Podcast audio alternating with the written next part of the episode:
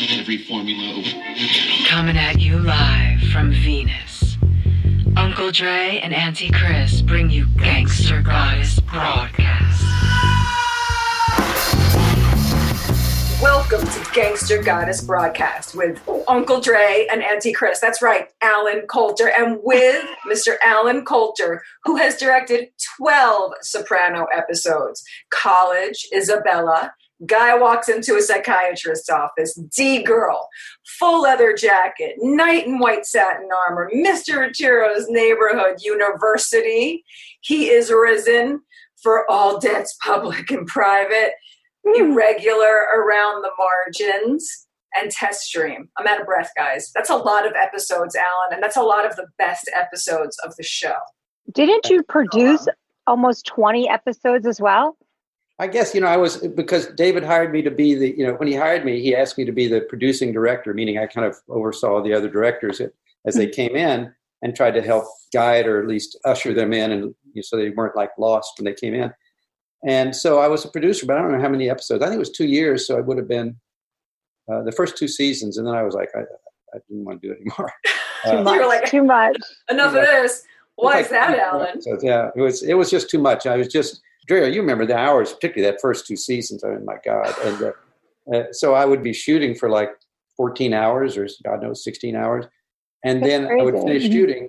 And the next day there would be, you know, Henry would always book these location scouts super early for whatever reason. He loved to get out of the house, I guess. And uh, it would be like Oh, 6 a.m. 6 a.m. call. So, you know, I would finish like at three and I, they would drive me home and I'd sleep a couple hours and I'd get up and go scout. Oh my I, God. I, I remember it being totally different. I remember us shooting seven day weeks, so seven shooting days. And because it was only seven shooting days, we, we ended up going almost 16 to 17 to 18 hours on certain days. So then they started to have to extend the work week and make it like a 15 day work week for each episode to minimize the hours. It was so brutal. It really was. I mean, it was, you know, it's funny. It was brutal, but wonderful. You know, let's face it. Thanks to Uprising Food for supporting Gangster Goddess. Uprising Food makes the best tasting paleo, low carb, grain free, dairy free, soy free, preservative free, high fiber, moderate protein, and designed for gut health on the planet. They're offering our listeners free shipping when you go to uprisingfood.com and use code GANGSTER at checkout. And they're the best. Here you go. Gangster. Gangster. Cute little boxes. All right, back to that Oh, episode. yeah, I'm eating, people. back to Allen. I've read that in the years of uh, 1999 to 2004, you directed eight episodes of Sex and the City for HBO, uh, Six Feet Under, and then 12 episodes of Sopranos. I mean, what was that? Those. That time, Six Feet Under was another one of my all-time favorite series. I Well, it mean, it was Yeah. You know what? It was that they were all good shows. And what happened was after the first season of Sopranos, uh, Sex and the City had one season and it was not successful. And so they came to me and said, Would I do the first two episodes of Sex and the City and try to find some kind of visual style? And they'd already they'd hired Michael Patrick King as the new Mhm. head writer. And so I thought, you know, it's HBO and why not? And so I, I said, okay. So I did uh, two, and they said, well, why don't you do two more? And so I did two more.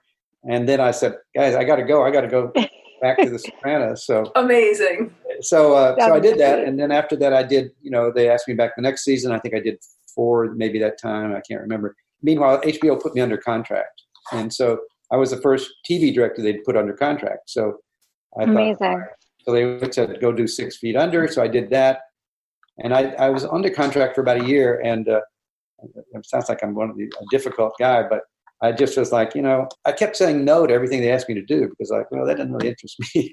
and I don't think that's what they expected. So eventually they, we agreed to walk away mutually from the contract because I just, you know, they had other shows and I wasn't interested. So I just stuck with The Sopranos ultimately and a few more Sex in the City.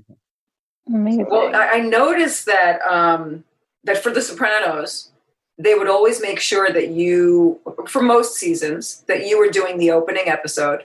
Right. Um, and I also noticed with certain shows, like a certain show that we both worked on called Sons of Anarchy, ah, that they brought you in as Love the that. fixer. Yeah, I guess that's right. Well, what happened? I did the pilot, and then they recast one of the leads, and then ultimately, I couldn't. When they did that, I was not available to go back, and Michael Dinner, I believe, came in and directed Oh. scenes to replace. He did certain scenes. Oh, okay. honestly, you know, going back to do a new actor and it, it's not the greatest job. I, I remember David Franco, uh, who's a cinematographer on Boardwalk Empire, has a great expression. He said, "Reshoots are like putting on a wet bathing suit," and I think Yeah. that's, that's, that's exactly what it's like. yeah, I don't, I don't, I hate it too. It, I think that there were reshoots at my exit of the show, and I was like, really, like these were big scenes, and I have to, we have to reshoot some of these. yeah, I wasn't into that, but um, then I noticed that they, David would always want you to have that first episode lead in to the new season a few times. it was every season that I was there, so it was two, three, four. I don't know if I did it in season five. I, No, five. You did um, uh, episode five, irregular around the margins, which I I, just watched today. Oh, so good. You know, it's funny, but I haven't seen irregular around the margins probably since it aired. I, I don't remember even what happens, to, to be honest. I, Um, So Chris, do you remember? Um, that was the one where I mean, you you get into a car accident, right? Yeah, the car Yeah. accident. The- Oh. all the- Tony all the has a. Tony has a cancer that he's afraid Right. that it's melanoma on his head. Dre Right. gets into the she's starting. They're going to get some cocaine. They get That's into a right. car That's right. accident. yeah, that's actually got a, yeah, that's nice one. I remember that now. There's this real flirtation between the two of you. Remember in the dart game? Do you remember the whole darts thing? What happened? This, Drea? Our- No, please our- tell me. the two of them were throwing darts and Tony's teasing her. But the whole thing Yeah. has got this undercurrent of flirtation, you know, just it's subtle. Completely. And they're they're throwing darts and then there's this moment where they're really standing close and then somebody knocks on the door and they come in and it breaks that spell. And then later they're in the car and they have this moment just before the crash. But when we were shooting, we could only shoot one side, you know, them throwing the darts and then the dartboard.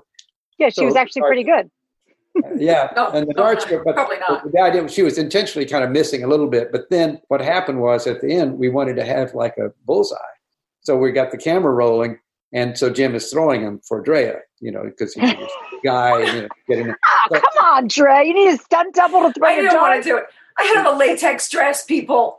You looked hot. So, uh, I mean, that So he kept missing. He kept missing. So then I think they handed off maybe to the prop guy, and they were missing. So finally, Jim, and I don't know why he did this. He said, "Here," and he handed me the darts, and so I threw it, and I got a bullseye the You're first like- time. Ah, So You're like, so- give me the blindfold. I'll do it. it was i think i probably that's probably the moment i gained a little of his respect finally but yeah that was an interesting one that car wreck well, there was that scene, Allen, where where he beats me up. I totally forgot about this. and I Oh, talk where about Christopher this. beats scene. you up? Oh, he- one- Yeah, he beats the shit out of me. and then grabs your And, hair is that the one Yes. well, he yes. he pulls Do you remember you- what happened that day? yeah i do because there's this the, the scene where he grabs your hair to, to drag you out of the room and throw you out of the room you had a, a rig that he was supposed to grab i guess under your hair so even though he might have had your hair his hand would have been holding this rig but i think he missed the rig It and he broke. got your hair or it broke oh. It broke, and he said, I'm not going till we get a new rig. And I said, I'm in the moment. We have to go. And you guys all said, No, we're waiting for the harness. And I said, If we don't shoot this scene right now, you're not going to have me. I was like, We got to go, and you have to pull me by my hair. And this is how it has to be. Uh, I was like it. this watching that. Like that broke my heart. And then he just threw you out like trash. Then we had to stop. Yeah, remember because it was it just fucking killed you. I mean, it was. Yeah, it was a lot. And I, you know, when I yelled my neck, that wasn't in the script. That was probably the first ad lib David Chase ever let go in an episode. But my I, my neck was fucked afterwards. Like it really, really was. Um, but we got it. Yeah, it's good. I Oh, wonder did when you he grabbed ever? Did you say "owa"? I didn't say ow in that scene. I don't think. I think it was um. th- There were bigger things going. I was probably shitting my pants with my IBS. Uh, that was. Yeah, that was a, a grim episode. That one. That was a heavy one. That was a bit. I had forgotten about it completely. And then we were also just. I just watched Test Dream, and I forgot that one. And man, oh man, do I love that episode. Good. I'm Um, glad. I just watched it now. Just after you texted me and said you were watching it, I thought, shit, I better. I don't remember it. So I, I uh, watched it, and actually, I like that one. I, you know, I don't always like my own work, but I liked that one. It has a an interesting feel to it. Sort of strange, especially once Jim goes to the Plaza Hotel and is, you know, kind of just shows up there and checks in. I noticed that the way I shot it, I, the minute he shows up there, it starts to feel odd. All the shots are, are a little bit uh, offbeat. I mean, a little strange. Him in the big empty hallway, a lot of steady cam work right behind him. Even the way it's shot when he goes into the hotel room, the suite, the camera is very still, you know, kind of distant from him, and then kind of follows him around again. And then once you're in the dream, it's David was very explicit. He said, I don't want it to be like a dream, meaning he didn't want any fancy effects or anything. I didn't want it to be either. But I, I felt like it was successful in that the movement of the camera and the way it was framed and stuff, and, and all the misdirection, all the times you see something and it's not, you know, like when he's walking in the hallway at the school, and then you, Yeah. you see him walking down that long hallway, and then the camera's pulling back, and then you go to what looks like his point of view down the hallway, and then he steps in from Yes. another side which was a shot I actually stole from an old film called Performance. Uh, Oh, I I- love performance. Oh my God, I haven't seen that in years. well, there's a great sequence in the airport with I think Edward Fox is the guy, and uh, and he's walking through this airport, and as he's walking forward, you cut to his point of view, and the camera moves forward, and he's sitting in a chair in the airport. I always remember that shot, so Oh, that's awesome. just stole that. What would you say was your favorite episode to, to I mean, your one of your episodes is probably whenever I get interviewed is the one episode that I always say is my favorite, which was University. People Oh. hated it. People really, really had a, a strong Oh, reaction to that episode. Mm-hmm. I mean, people were, were trying to cancel their subscriptions to HBO. Well, I remember getting the script and reading it and going to David and said, "The guys come off like really shitty. Jim's not likable. Everybody seems like Ralphie in that episode Ralphie, when yeah. he kills Oh, No, everyone. Yeah. Everyone's despicable. The children are. Everyone- Dis- the, uh, Meadow is. Her boyfriend is. I mean, Yeah. the emotional violence. Forget about the the physical violence, but the emotional violence in that I episode. know. I know. So I went to, and he said, "Yeah." He said, "I know. You know, I've got to remind people that these aren't just a bunch of charming mobsters; that they are really bad guys." And he was concerned about that. That everybody falls in love with them, and they begin to think, "Oh, they're just kind of wacky guys who do Yeah. crazy shit." So he wanted to wake people up and say, "But they're mobsters. They do terrible things," and that was the idea behind it. So there we went, and I, I'll tell you a funny story about it. But not funny, but it was it was interesting. Mm. The, the whole time we're doing it, I was depressed. It was so unpleasant to direct that, and it, it's a little bit, in a curious way, it was kind of like being, uh, like you know, people talk about the cliche is method actors. You know, they kind of live out the experience on the screen. But it was a little like that directing it. I mean, it was really Oh, sure. and it was not fun at all. You know, uh, when he kills the hooker out behind the bada bing, Yeah.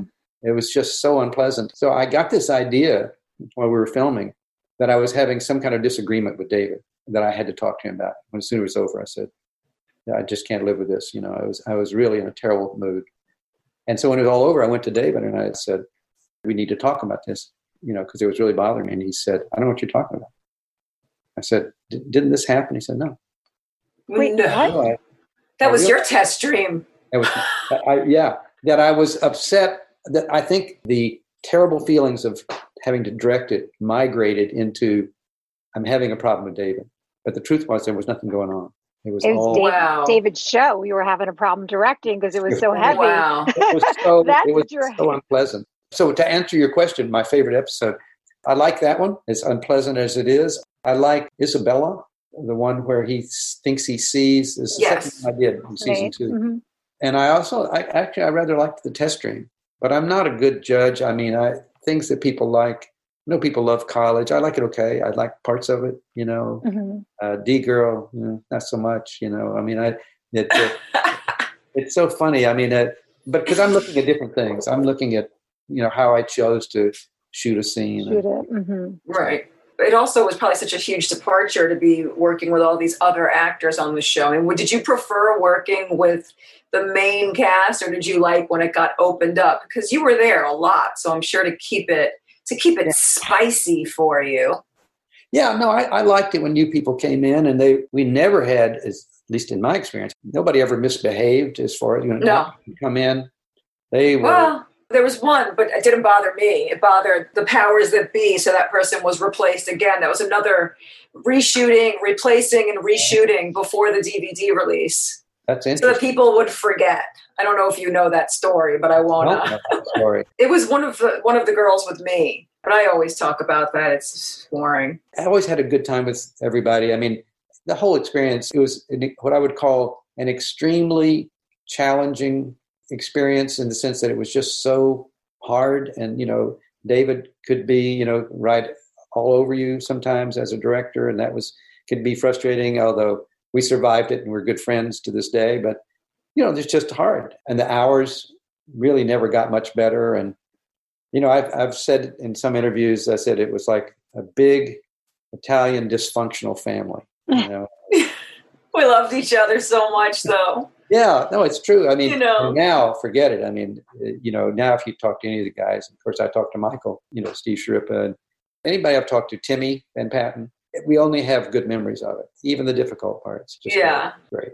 we just did a happy hour with some of the crew from the show. So it was a few of us on, and we got to talk to it was a hair and makeup and wardrobe, and it was really really fun. And everybody was remembering their crazy stories, um, way different stories than from the seat that you were sitting in, but still the, that it was a family and that it felt like that all the time. But speaking of David Chase, I was wondering because I know you more than I know the other directors on the show. right. Um, you and I have a little more of a history and stuff. And I also adored you.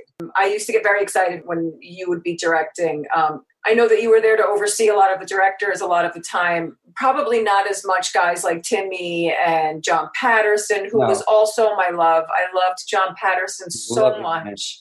But you probably had to deal with the film directors that came in, and I loved them but us actors and us and the writers and everybody there and the crew would be like hey we have a system here. Don't mess with it. We're not filming a movie here and we all want to go home. You know so it would turn into one of these kind of power struggles which was shitty because we should have all just been excited because they were excited to be there.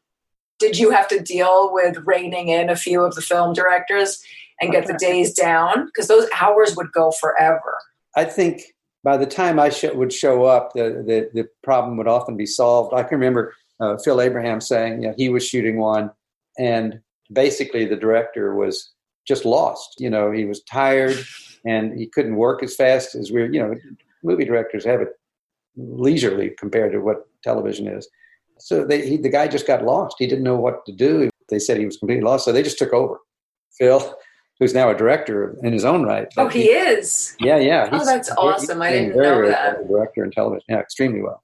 And uh, he just took over, and I guess the crew just kind of stepped in and just went, "Stand back, we got it," you know, and they just pushed on ahead and got done.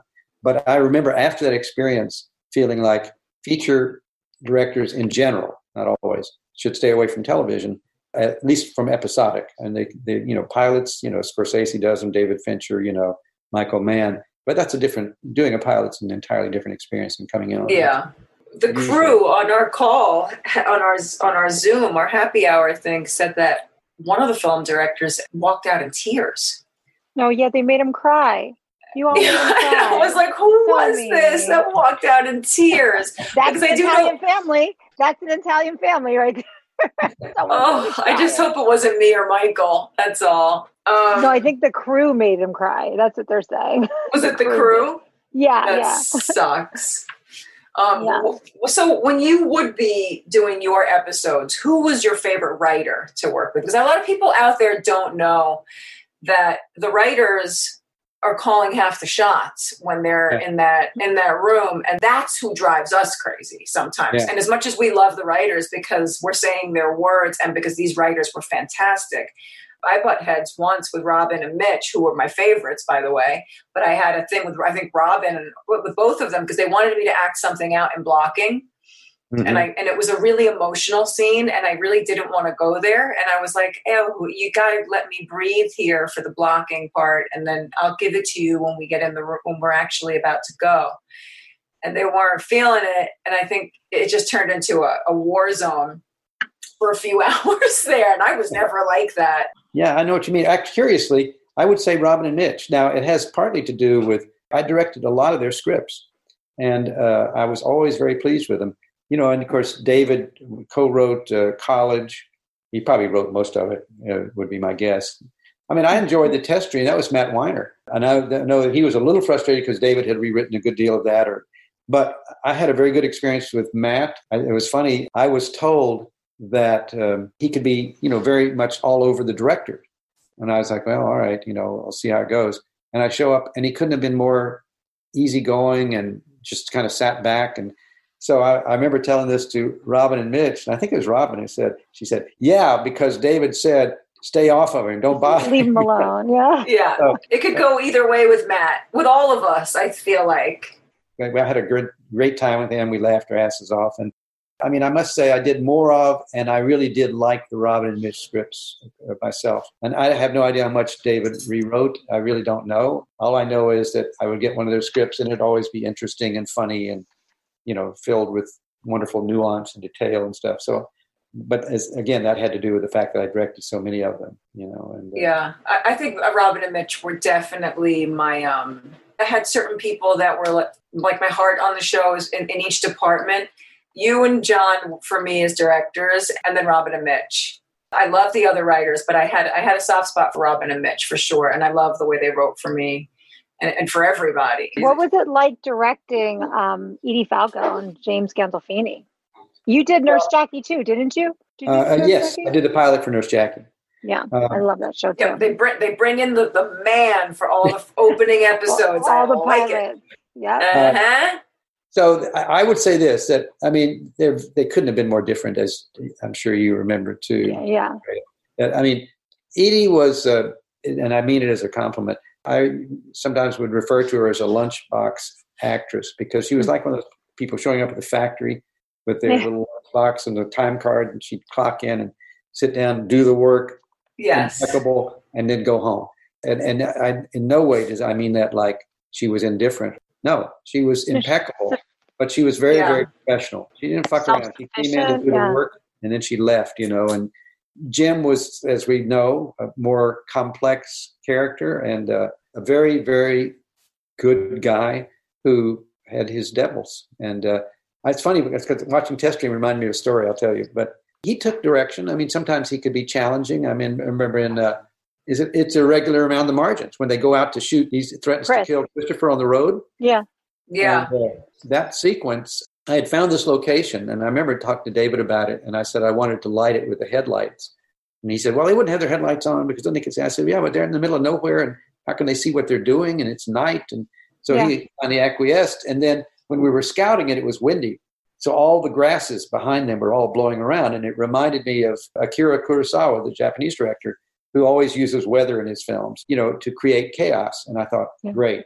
But you wait, we'll show up. It probably no wind. I said, so bring some big, you know, like a, I think it's called a Ritter fan. Bring this huge fan in case we have to blow the grass. And uh, I wanted fog, and I wanted to just make it feel kind of nightmarish. And I remember we were out there, and what happened was we were rehearsing, and they had Michael's hands uh, cuffed behind his back, and something happened, and he stumbled, and they let him go, and he fell on his face on the pavement. I heard so, about this. Yeah. Ouch. So when you see the scene in the car, ow, was his nose okay? well, it was swollen, and so when you see him in the car, the back of the car in the scene that prior to them taking him out of the car, he looks a little swollen, which is he perfect. They would have beaten him up. You know? Yeah, because they look wow. they're going to see the doctor, so he can prove that That's right. and Tony and, didn't. Yeah, after he threatens him, then they go to see the doctor. But in mm-hmm. the back of the car, and you and he was kind of freaked by that. I mean, Michael was. So it kind of added something to the scene. So and then I sort of shot it in a subjective way. We got and I had remembered this Western film where they shoot a fight through the legs of horses in a corral, and so I wanted I shot a little bit of it through their legs, and I had the grass. And so when it when it came time to shoot, after we rehearsed, I said, "Okay, turn on the fan." And Jim, when he heard that, he's like, "What?" And I said, "Yeah, you know, we're going to turn on the fan because we got to have the grass mow." And he and I had already gotten into it a bit. So when I said that, he was so like exasperated. He didn't even say anything. He just went. you wore him down. It like it, it, just went too far for him.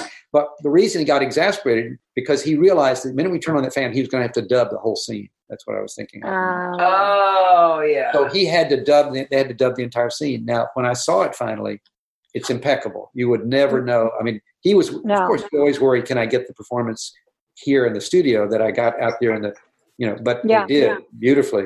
But that scene was problematic because no one, including I think Robin and Mitch, believed that that the audience would believe he's going to shoot Christopher. I know it was tough. Yeah. It was tough. And so part of the reason I thought of those things like the wind and stuff was I needed to make the scene feel like it was out of control Yeah. so that you would feel Mhm. like anything could happen. That was the theory behind it. Anyway. Chris has a theory about wind. in Well, the show. no, but I just I've noticed it in Isabella use wind use wind a lot there too, right? Um, you know, no, obviously the series is always like the main theme running through the series is nothingness. So I was looking up the word nothingness, and one of the first or second synonym that popped up was wind. Oh, that's interesting. I was know. like, that's really interesting. And I was I had to like really look. I'm like, is this in the wrong section? you know. But yeah. Yeah. Well, I, I like to use it. I mean, I used it, yeah, in uh, Isabella. Uh, Powerful, I- man. That's the one where I come in on a scene with a hat being blown and Oh, that, that was your episode. We never understood that damn scene. It's with Livia and Oh. Junior online for the movies. Yeah. matinee. And it's in such a bizarre yes. scene. It, it is what? because the language is very strange, and uh, they're they're talking about the attempted attempt on Tony, and they can't say it, but it's mixed in with him talking about the I think the price of movies. So well, he's getting pissed at her. He's getting pissed at her. because she's in try- denial, she's acting, she's kind of about to hang him out to dry. You know, act like I got nothing to do with this. I think that's I think that's right. Yeah. But the thing that in, in that scene that that intrigued me was that it ends up being part of what's being played on the FBI tapes to Tony later on. And they're not inside Green Grove; they're out on the street there. Yeah, But yeah. I, I, if I'm, if I could be wrong about this, but I do think that that was a portion of what played in those tapes when he found out that that Junior and Livia were plotting against him. and it does seem like Um, a little bit of a cheat. Go back to the wind. I was trying to think of a way to make that whole every time you cut to Isabella to have a little subtle hint that all was not normal, because you know as you later learn. And so the opening of that scene, that whole episode, as I recall, it's Tony lying in bed, and I shot it with one eye visible mm-hmm. because I wanted to express through the way we shot it how stoned he was from these drugs. Oh, that's the Prozac. Yeah. The So lithium. He was on lithium at that point. yeah, That was a lithium dream. lithium and Prozac both, I think, and Yeah. and he's like gulping them down later on in the bathroom. But so I started with a shot that was sort of meant to look a little like, you know, like a beached whale. You could just see, you know, how with whales you just see one eye. Yeah. He's just lying there still, and then finally gets up, and then. I shot it so that Edie was always very small in the background, kind of moving around, because I wanted Yeah. her to be like a mosquito that's sort of bothering him, you know, so you know, buzzing This around. is- Amazing to hear all this. Yeah, I was obsessed with that episode. I thought it was Yeah. really beautifully shot and the music and everything. I also felt like at one point Carmela was dressed purposefully like the blue a suit. queen. The That's blue suit. That's like so- like Remember? Queen Elizabeth or something. Yeah, it was very bizarre, like a strange choice of clothing. And she looked the color, it looked like she was a queen. I don't know if that was intentional or not. Well, she certainly um, wasn't dressed to be sexy, you know, and whereas Isabella is, you know, just a, a monument to sexuality. So, in fact, Jim was he was completely intimidated by her. Oh, it was. Really? By the Italian woman that he hallucinated? Yeah, Wow, because she was just so gorgeous, or was Yeah. it her like just uh, her was energy, her- it was her everything, you know. her everything? wow. Wow. Wow. I would not expect that because I don't think he was intimidated by Sophia Milos because she was also extremely beautiful and and she ruled that that episode of Commendatore. Oh yeah, right. Yeah, yeah. I remember that. Well, no, he he I, he was very nervous about filming with her. That was my memory, and of course, he's not here to deny it. But that, that I was the know. impression that was that he was really nervous about it. But so directing Jim was, you know, it was always a challenge. And I was going back to the test dream because he he could challenge you, and he was a big guy, Yeah. and to you know to you know to have to take him on out there in on the road in the middle of nowhere with the sun, you know, threatening to come up, was like you earn your stripes. You know, I mean, it was not Yeah. easy. And so to go back to the point I was going to make, nobody believed that scene that he was going to shoot him. So I was doing all I could to bring about a sense of chaos that would make Chaos, it yeah. believable. Mhm. But Jim was challenging me about the scene. And what you can't say as a director is, I agree. It does seem unbelievable. And that's what I'm trying to solve. So I, I was in the awkward position of having to defend the believability of the scene, even though I didn't believe it. And even though Robin and Mitch had a problem with it, as I recall. And Why can't you say that as a director if you're trying to change it? Because if you admit that to Like, an actor, because then it's like you're blaming the writers, and it's like, well, what the Yeah. f- am I supposed to do then? And let's get David on the phone and whatever. and So- it causes chaos in general. Yes, exactly. different kind of chaos. So, Different kind of Yeah. so uh, yeah, so no, I had to just say no. It works and for this reason, and this is how I'm shooting it. Blah blah blah.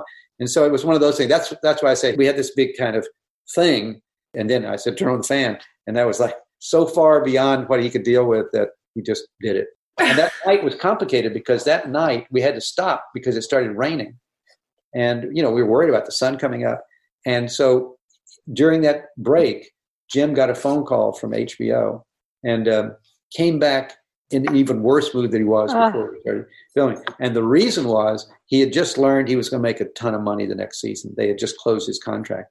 And Jim, being the wonderful self-destructive guy he was, it freaked him out.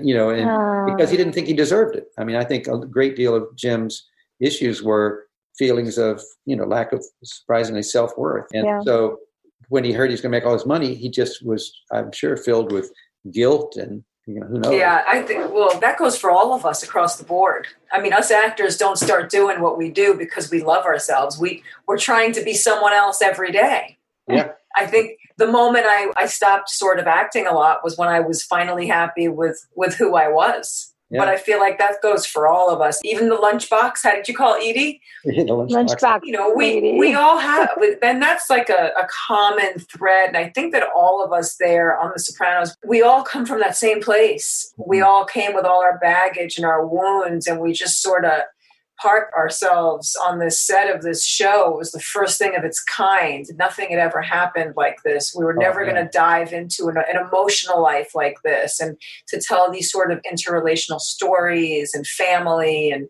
psychology and you know existentialism all of these sort of things that all us actors are living with all day long. And i think directors too and writers. I think we're all fighting all these demons all the time Yeah, no, I, I Um, would agree. I think, I mean, none of us are immune to those feelings, you know, but I think it's exacerbated uh, with actors because they have to reveal themselves. And and to go back to Edie and, and Jim just for a minute, Edie was so consummate. Uh, We were shooting a scene where Richie and Janice are, I think there it's an engagement party or something in the living room at the Soprano house. And what happens in the scene is, it was described as that, uh, you know, Carmela leaves the room, goes into the kitchen and breaks down crying.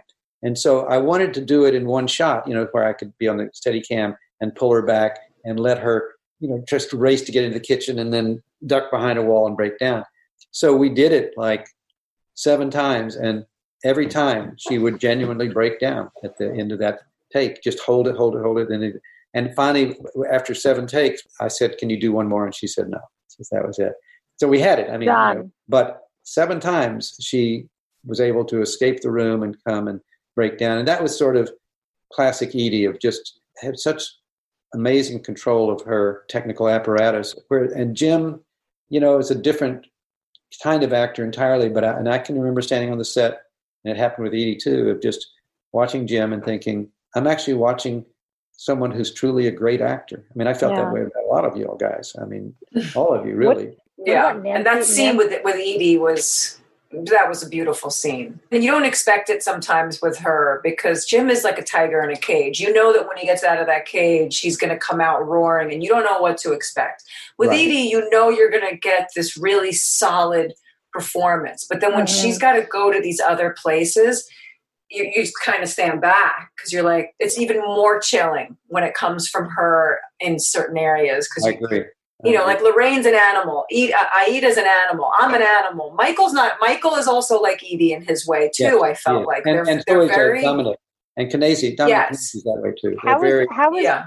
how is Nancy Marchand? She's one of my favorite on the show. I mean, how was she? Yeah. lovely. I mean, she was just very cooperative. Though, I mean, she was wonderful. I mean, it's really a sad day when she was sick and left us. And uh, but she was really wonderful. And I, I remember two things about her. One was that when you went to kiss her, she really gave you a kiss. I mean, it was, it I don't was like, remember. you know, it wasn't sexual, but it was like, I'm a woman and I'm not this old woman that you're looking at. you She know. go for the lips? yeah, totally. Oh, yeah.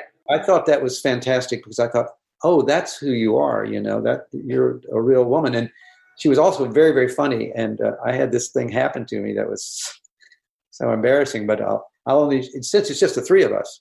Yes. uh, Okay, just tell us. You may as well. Promise. I'll tell you guys, Swear- nobody will know. swear. Nobody will ever Swear. hear this story. But uh, we, I, we were shooting a dinner scene in the Soprano House, and because of the medication she was taking, she didn't have the memory she used to have. And, and I was told that she was one of those actors who would show up and glance at a script and learn it almost instantly. That she had a phenomenal memory. So she used to get very frustrated with herself not remembering the lines. But I was getting more and more frustrated, not with her, but just with the circumstances. And there was uh, a moment where AJ was supposed to go over and kiss her. Oh boy. So I was talking, I was talking about it, and I said, "So go over when you go over and slap her." And I said, oh, "I mean, uh, kiss her." And I hear suddenly Nancy's voice boomed out over the whole set. She said, "Is there a Dr. Freud in the house?" so I mean, so she nailed me, and I deserved it. But she was very, very smart and very much more like in the category of Edie. And she was just impeccable. I mean, and that role was so the opposite of anything she'd ever done. Played Yeah. yeah. powerhouses and intellectuals and stuff, and then to play the, and that horrifying wig and the oh my god, she was great. Dre, Dre, What? come on, dude. We got to get back to the episode. You're it's taking way too long. Right? For people that I'm cannot see, she's stuffing her face full. That's right. Up- I'm eating up- our delicious sponsor's bread. Uprising Mm. Foods bread. This is how you do it, by the way. I have the most crazy mixture here with this thick, fluffy, dense, yet chewy, grain free bread. First of all, grain free bread is usually a brick. This is not a brick. This is the most delicious bread ever. Oh, you have the box. They the deliver box- those to you right to your door, four or six boxes. You put the ones you're not using in the freezer, and then you take you put the one that you are going to use in the fridge. And here's the thing about grain-free and preservative-free breads: they usually suck, and um, you want to usually mask them with whatever food you're going to dress it up with. The thing about uprising food bread is I like to eat it solo, just the way it is, with my olive oil. Mm. I like mine toasted with a little bit of butter. I know, whatever. If it is, Well, it's delicious really toasted. It's it's amazing. It's peanut butter and jelly. It's make make amazing croutons, amazing French toast. Grilled cheese. Um, I mean, anything you do with Mhm. bread, this is better than regular bad bread for you. It's addictive. They're offering our listeners free shipping when you go to uprisingfood.com and use code GANGSTA at checkout. I'm sending it to everyone I know. It's delicious. All right, back. I guess um, let's get back into Allen, right? Yes. We can eat. We can Probably sit like, and eat all what are day. these broads doing? I know. We're eating Let's get back bread. Let's get back into Allen. But speaking of being challenged by anybody, because I know that you're not quiet, what was it like for you to work with David? Some folks had too much of a hard time, some did not. You know, I idolize him personally. To me, he Yeah. could do no wrong, even though he could be a ball breaker. And he was Olivia's son to a degree. I know. so, Well, it was at first it was understandable because it was his show, the first season in particular, and he didn't know me really. And I remember when the second season when I was doing the whole first episode, and he was very much around. And I guess I did four episodes that second season or something like that. And you know, it became increasingly difficult. And you know, because at a certain point you feel as a director, well, trust me, I'm going to, you know, Mhm. I understand certain things, but Mhm. let me do my job. I mean, it's hard, you know, when Yeah. someone's there and kind of over your shoulder and stuff. And finally, after season three, I kind of had it. So we went out to dinner. Uh, David and Denise and Kim and myself went out to dinner when the season was over. And I, I remember it very clearly. I went to an Italian restaurant, big surprise. Uh, had a nice time and everything. And at the end of dinner, we were leaving. And Denise said, David, isn't there something you want to say? And uh, he said, Oh, yeah. I know I was kind of all over you, you know. And I and, love uh. It, it's Denise's wife. Yeah. yes, and But didn't, she's she's like- fantastic. She's I know. Like, So- um, it's like having the mob boss semi apologize. You know, of course, you, you said, uh, well, you didn't do your best work. And I said, well, yeah, I didn't. So, but it didn't turn into anything. It was just like, I appreciated that he kind of acknowledged that it was frustrating. And you know, curiously, I think that that story I told about Matt Weiner was a result of that, because he was acknowledging that he had been just too controlling. And so when I came back, the first one I did was with Robin and Mitch, and they generally were good. Generally, they left me alone. And then when I did Test Dream with Matt Weiner, that's when David said, "Don't be all over him." So he he took me at my word. Right. I just I didn't want that, and uh, but it was a loving event, and I, I have great not just respect, which we all do for David, but great love for him. I'm very very grateful to him, and can't say more. Me more- too. Just great things. Me too. I have to ask you about a silly scene, and I think that you directed this episode, and this is a really silly question. There was a scene with Joey Pants. Did you like working with Joey Pants? Because Yeah, he- that's what a character. Uh, yeah, I did like working with him. He was nutty as could be, but in a delightful way. I, I, I got a story, unless you're going to ask me about it. Oh, I think it's the same story. Oh, I when he's it. when he's passed out naked. Yeah. yeah. Joey, who, wait a second. Excuse me. Rewind. What happened? Go. scene where where they're partying with a bunch of stewardesses at a hotel or something in, in New York. So we have to shoot the scene, and, and he's supposed to, Ralphie's supposed to wake up passed out on this couch naked with he had a little, I think it's a Hat stewardess cap over his ass, you know. and uh, so we're we're getting ready to shoot this scene, and you know, usually when people are naked in scenes, you know, there's a lot of okay, let's clear the set, put up some curtains or whatever, and you just try to clear the set so there's no self consciousness, whatever. So I'm standing over at the monitor talking about how we're going to shoot it, and here comes Joey.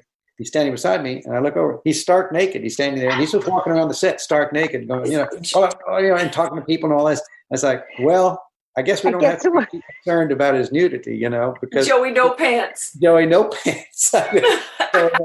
and he spent the whole time just walking around stark naked, and the I think he put the little cap on, and he was kind of walking around talking to people and stuff like Oh, my no big deal. And it really wasn't, but it was disconcerting because you just don't see that on a film set. What, I mean, he's supposed to be wearing the the flesh colored thing over his uh, his wasn't wearing package. He He wasn't. wasn't- In today's day, that would never happen. Oh no. Or- HR. in our happy hour thing, the whole crew was saying that if we had to deal with human resources back then, we all would have gone to hell. Yeah. We were having way too much fun and we were so inappropriate with each other. All of us were. But there was something else to that scene. And I think it was that scene where he's laying there and to mess with you guys on one of the takes when you're panning around, yeah. he stuck a breadstick up his ass. Oh, that's right. I'd completely forgotten that. Yeah, That's because right. the camera kind of dollies past it, you know, and then, oh my God, I totally forgot that. That's, I just wanted to know who grabbed the breadstick out of his ass. Who Yeah, took who was whose job was that? Was that left in? That wasn't left in, right? No, or no, was it? No. No. but I had forgotten the get the story. That's breadstick true. That is true. There's a blooper reel. That was one of my favorite stories that uh, that I would hear. Um, so when you were editing, um, as far as David Chase goes, would he let you do the edits? Yeah. Well, I mean, generally in television, you know, the director gets a cut, and then the executive producer, creator, does a pass on it. You know, David, in general, I don't really have any memories of anything happening with the cuts of my shows. I tend to shoot to cut. I mean, I don't tend to shoot extra footage. I just sort of shoot what I feel is needed. That's Uh, why I loved you. Two takes An in and An out. actor's Loved it. dream. Yeah. Yeah. yeah so I I don't really have a memory of david so-called butchering anything that i did at all i really don't there was one thing where we had a disagreement and i went in and fought for my version and he did it and which was there's a sequence in uh, d-girl where uh, christopher has sex with the d-girl and once that sexual business starts happening the end of the scene is that she leans down toward him and her hair kind of falls because she had that really straight red hair and the hair kind of came down and kind of felt like a curtain going across Christopher. And then the Mhm. camera continues down into the mattress and comes out. And I fought for that for a very specific reason. And what, you know, I think he was worried that it was, as he would say, too much the hand of the director. And I said, but I, my case was it had to do with what the incoming scene is because I was making a little comical tip of the hat to the cliche, which is normally with something like that, the camera would come down into the mattress and then it would float along the mattress and come back up and they would be Yeah. smoking, right? And then so the camera came down and went into the mattress, and it comes up on Livia, and it always got Yes. Olivia and and yep, so good. and. AJ. yeah, and It was because great. it's it was so sexy and it was kind of sensual, and the camera came down and it comes up nice, and you see a leg at first, and then you see Livia, and it's like, oh no, that's not what I wanted to see. You know? Yeah. Well, that was that. So I fought him on that, and, and thankfully he acquiesced. And in general, in, in the work that I do, I worked as an editor very, very early in my career. You know, so I really plan every shot, and I know pretty much how it's going to cut together. Um, how was it like when you were? Uh, well, that was it was so short lived. What happened to vinyl? You know, I had an issue with that show originally. Like, I wanted to love it, and I did not love it until the the very end of the season. I then fell madly in love with it and was completely committed. And then it got canned. Which one? Vinyl. Vinyl. Vinyl. Vinyl. Well, the the machinations and the politics behind the scenes were just. That's what I heard. A lot of drama. Yeah, a lot of drama. I, really? don't, I mean, there are a lot of stories, and I think, but I think they're true. I mean, HBO and Mick Jagger kind of wanted one version of the show, and Mhm. HBO at one point hired a new writer, and then Marty Scorsese was on the other side of this, and Terry. So what happened was, as I understand it, HBO wanted one version, and Terry had written it, and they were, you know, moving toward production, and then HBO hired this other writer who did a major rewrite, which I guess Mick liked and HBO liked, and the script got to Marty, who said, "I can't shoot this," you know. So over a long weekend, Terry rewrote it completely, and Marty shot that. And Oh my uh, this did not please all kinds of people because Oh, I'm sure. because they didn't pass it by HBO to say, "You okay with this?" And that that caused a schism that was never really healed. So Wow. Because Yeah, it was I a think little that- cliche. Did, did you feel that way, Dre? I, you know, I don't really remember um, what it was that I didn't love about it. It just wasn't coming together for me as much as I wanted to because I love the era. I love Bobby Uh-huh. Cannavale. I love the whole. It's Scorsese. It's Mick Jagger. It's like all. It was Yeah. Terry. It was everything that I love about ev- about every industry, and then it just didn't. But then gel. towards the end, I got was so better. committed, Mhm. especially I think because of Bobby Cannavale and his performance was Yeah. so fantastic.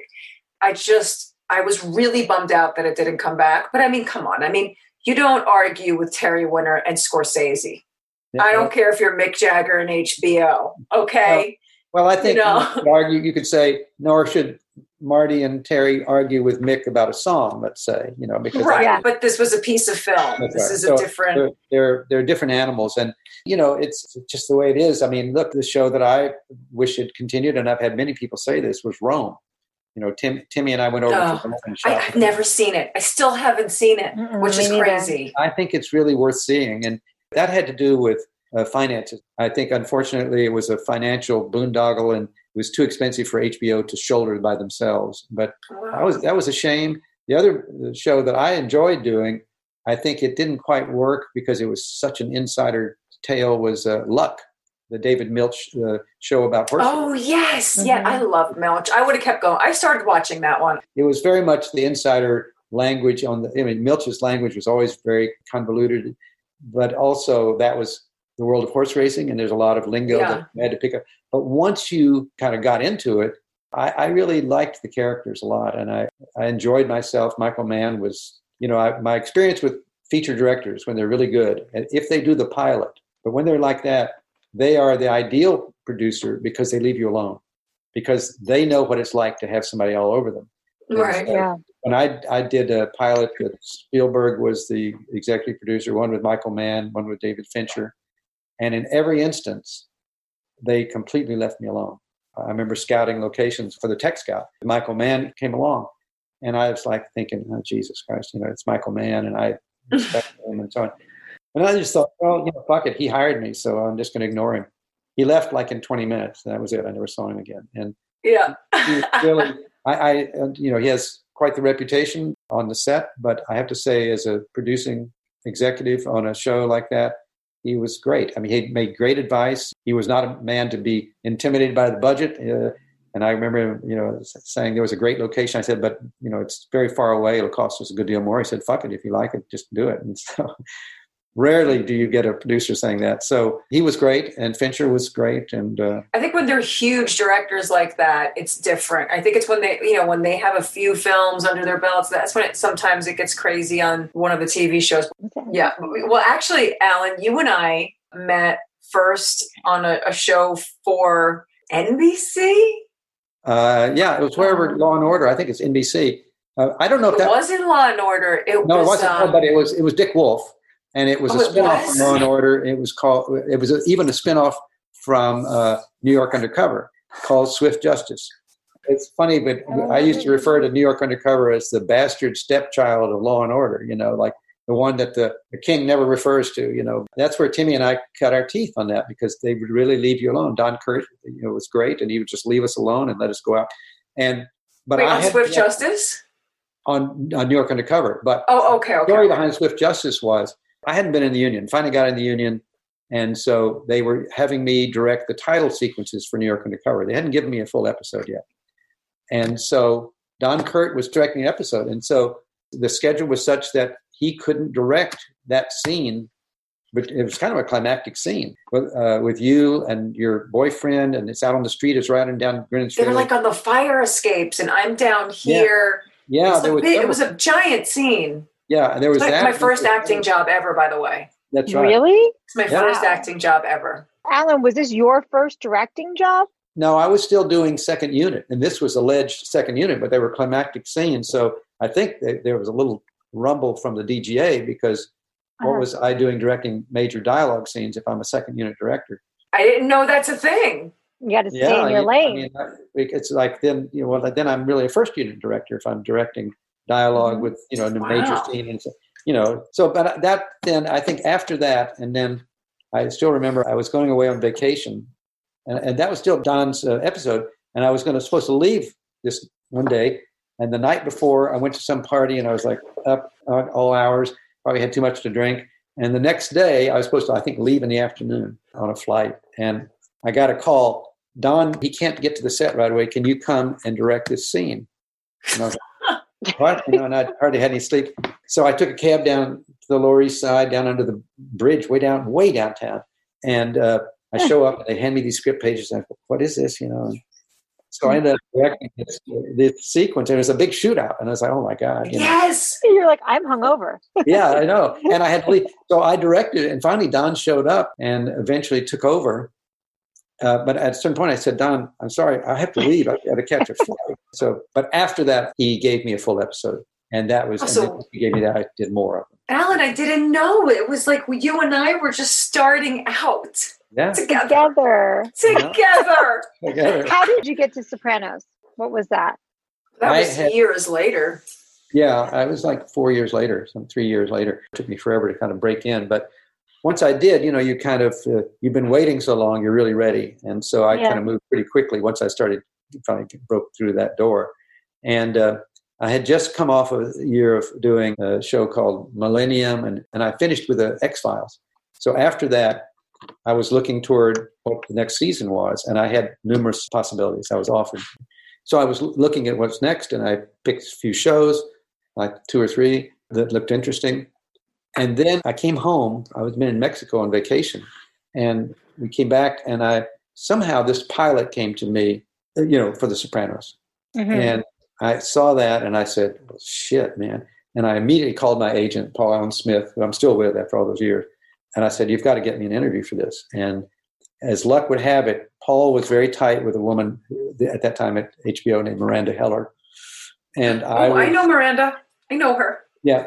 And uh, so he was tight with Miranda, and I guess, uh, from what I understand, you know, he had sort of been tracking my career with her, you know, sort of letting her know what I was up to. And in the meantime, David was in New York looking for New York directors. This is what I was told. And he was asking around, and from what I understand, he, he kept hearing my name being mentioned. So it was kind of like a pincer movement because HBO and you know, Yeah. people in New York were talking about me. So an interview was set up. And I remember uh, going to Silvercup and going in there. I didn't know anybody, and I didn't know who David was. I'd never heard of him. No one had really. No, no. I mean, and so I went there, and I remember showing up, and it would have been Ilene Landress, who I didn't know at the time, telling me that David's in a terrible mood. Uh, Ready? Great. It- Great. I hadn't started. He's in a terrible mood. And, you know, it didn't really mean anything to me because I didn't know him and I was not, uh, you Yeah. know, awe, uh, you know, or anything. And I remember went into the meeting and, you know, within five minutes we were laughing our ass off about something and we just hit it off. So I don't know if on the spot, I can't remember, but basically I, he hired me almost immediately uh, to do an episode. And that was college. So that was how I got it. And then on the third or fourth day, sometime in there, we were filming out in Jersey, one of the colleges. I even remember where I was sitting. And David came on the set and he said, I've seen the dailies and you get it. I want you to come back and do another episode, and I'd like for you to stay on as producing director. So at that point, you could almost Yeah. draw a line and say my, my life really changed because Yeah, I'm you sure. know, because The Sopranos was such a hit beyond any of our dreams. And uh, I mean, really, everything that happened after that was largely, if not entirely, influenced by The Sopranos. I mean, happened because of The Sopranos, and then of course other things happened. Yeah, my life too. My life too. Ever everything. Yeah, it was. I mean, Swift Justice really changed my life. Our Right. time together at Swift Justice. if you want to be honest, it was Swift Justice. It was that scene by the fire escape. Were you? We remember when I when I when I sent the PAs to get me onions to put in my Yeah. eyes to cry Yeah, I totally remember. I I was would put some onions in your eyes. Um, I feel like that show changed everyone's life, and every even as a viewer, which I am, our expectation now of of level of watching series is like, Yeah. you know, that changed everything. I mean, have you seen different series try to imitate what Sopranos did successfully or unsuccessfully in your? Well, I don't really watch television, but I can say that there's no question in my mind that it was The Sopranos that kicked open the door Yeah, that made it possible for other wonderful shows to come forward. You know, whether it was Breaking Bad or Deadwood or uh, House of Cards would not have existed if it hadn't started with Sopranos because it was the the, the show was such that mean, I'll give you an example. You know, it made people accept finally television as a legitimate artistic endeavor, even though there had been good things over the years and a lot of a lot of good things, but it still was like second fiddle to the features. And uh, I remember going to a meeting once. Uh, you know, I used to go to meetings about features, and it would be kind of like, ah, how are you? What do you got? You know, whatever. And it would be a little bit disappointing because you'd feel like I'm just a TV director. And Hmm. after The Sopranos, I remember going to a meeting with some feature people and them saying to me, "We want to do what you." And so it changed. now they're the looking to thing. you. Yeah, Yeah, the exactly. Dynamic. It, Mhm. it was it, it was Sopranos that I got my first feature that way because people liked the thing. I got I started doing commercials because guys came to me to do those Budweiser. I don't know if you remember that Budweiser did a whole series of commercials with kind of Sopranos like characters where they say, "How you doing? How you doing?" How oh my? God, you did those? Yeah, I yeah, don't did remember them. I forgot about them, but now Yeah, I'm remembering, and now I'm and, and now it was you. Yeah, well, the first batch- Amazing. Yeah. So anyway, so it made possible what is often referred to as the golden age of television, or the second Yeah. golden age of television. But it started honestly with The Sopranos, and that's what opened the door for David Milch and David Simon, all the all the Davids. when I first started out acting, it was theater, and then I knew that I wanted to be in film. I never wanted to be a, a fucking TV actor, and I'm sure most people didn't want to direct in TV. I, I went to film school originally. I, that's really what I wanted to do. But now that we've changed the scope of television with that show, the way I see it is like I have no desire to be in a film at all whatsoever. Okay. Uh, I love having a character that I can develop over years Mhm. um, and that changes and that you get to study her and get it and all these different sort of evolutions because that's what our real lives are like like we're you know we're Mhm. forever changing and with a film you don't get a chance to recover if you didn't make the right choice It's you done. don't get a chance to go Mhm. back and fix that but if you're on stage you can go back and fix your performance. You can redirect a scene for the next night and hope that the actor can can can get with it. But once that film is up there you can't redeem yourself. No, so I- all i want to ask you at the end of this thing is where would you like to be right now? What job would be the ultimate dream job right now? Would it be a film? Would it be a, another tv series? Would it be show running a, t- a tv series as a director you know, I, I funny enough, I just had a conversation this morning with uh, an actress in England about a, a wonderful pilot that I read a while back by a wonderful writer named Matthew Lee Erlbach uh, called Gordon Two, and uh, uh, I'm hoping uh, we can set it up. I mean, we'll see if this actress wants to do it. If not, we'll go to someone else. So I would love to do that because I just think it's so smart. In fact, I think just this morning I was saying I thought it was the smartest script I'd read probably since The Sopranos in terms of pilot Wow. script. Uh, That's a gift.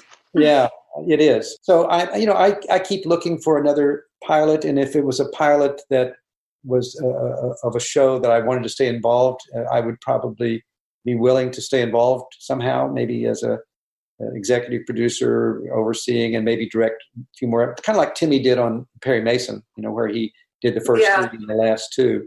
So I mean, something like that. You know, uh, I'm, I'm looking for that. I have about uh, literally five or six things in development, any one of which No, it's good. would be fun to do. Uh, All TV.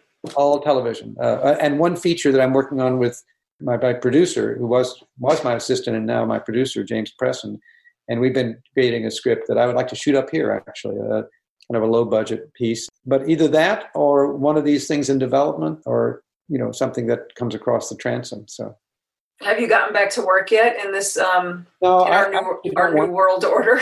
No, I know. I, I, I've really resisted. I, I, it's a burden to be a director, and to add to that burden, the burden of trying to be extremely careful. I wouldn't do anything before the spring, I don't think, and even then, we'll see how things go, uh, the way they're going. No, I hope they open up. Yeah. So yeah, I mean, there's a number of things in development that I'd like to do, and and you know, but I, I really feel at this point I want to choose very very carefully what I do and uh, pick and choose and and not work as much, not like the old days when I was doing whatever it was. Man, that, that was the, that was a grind. It was a grind. 18 hour we- days. season two was a grind for you Oh, of The God. Sopranos. Season two was your grind. it was my Season five was my grind.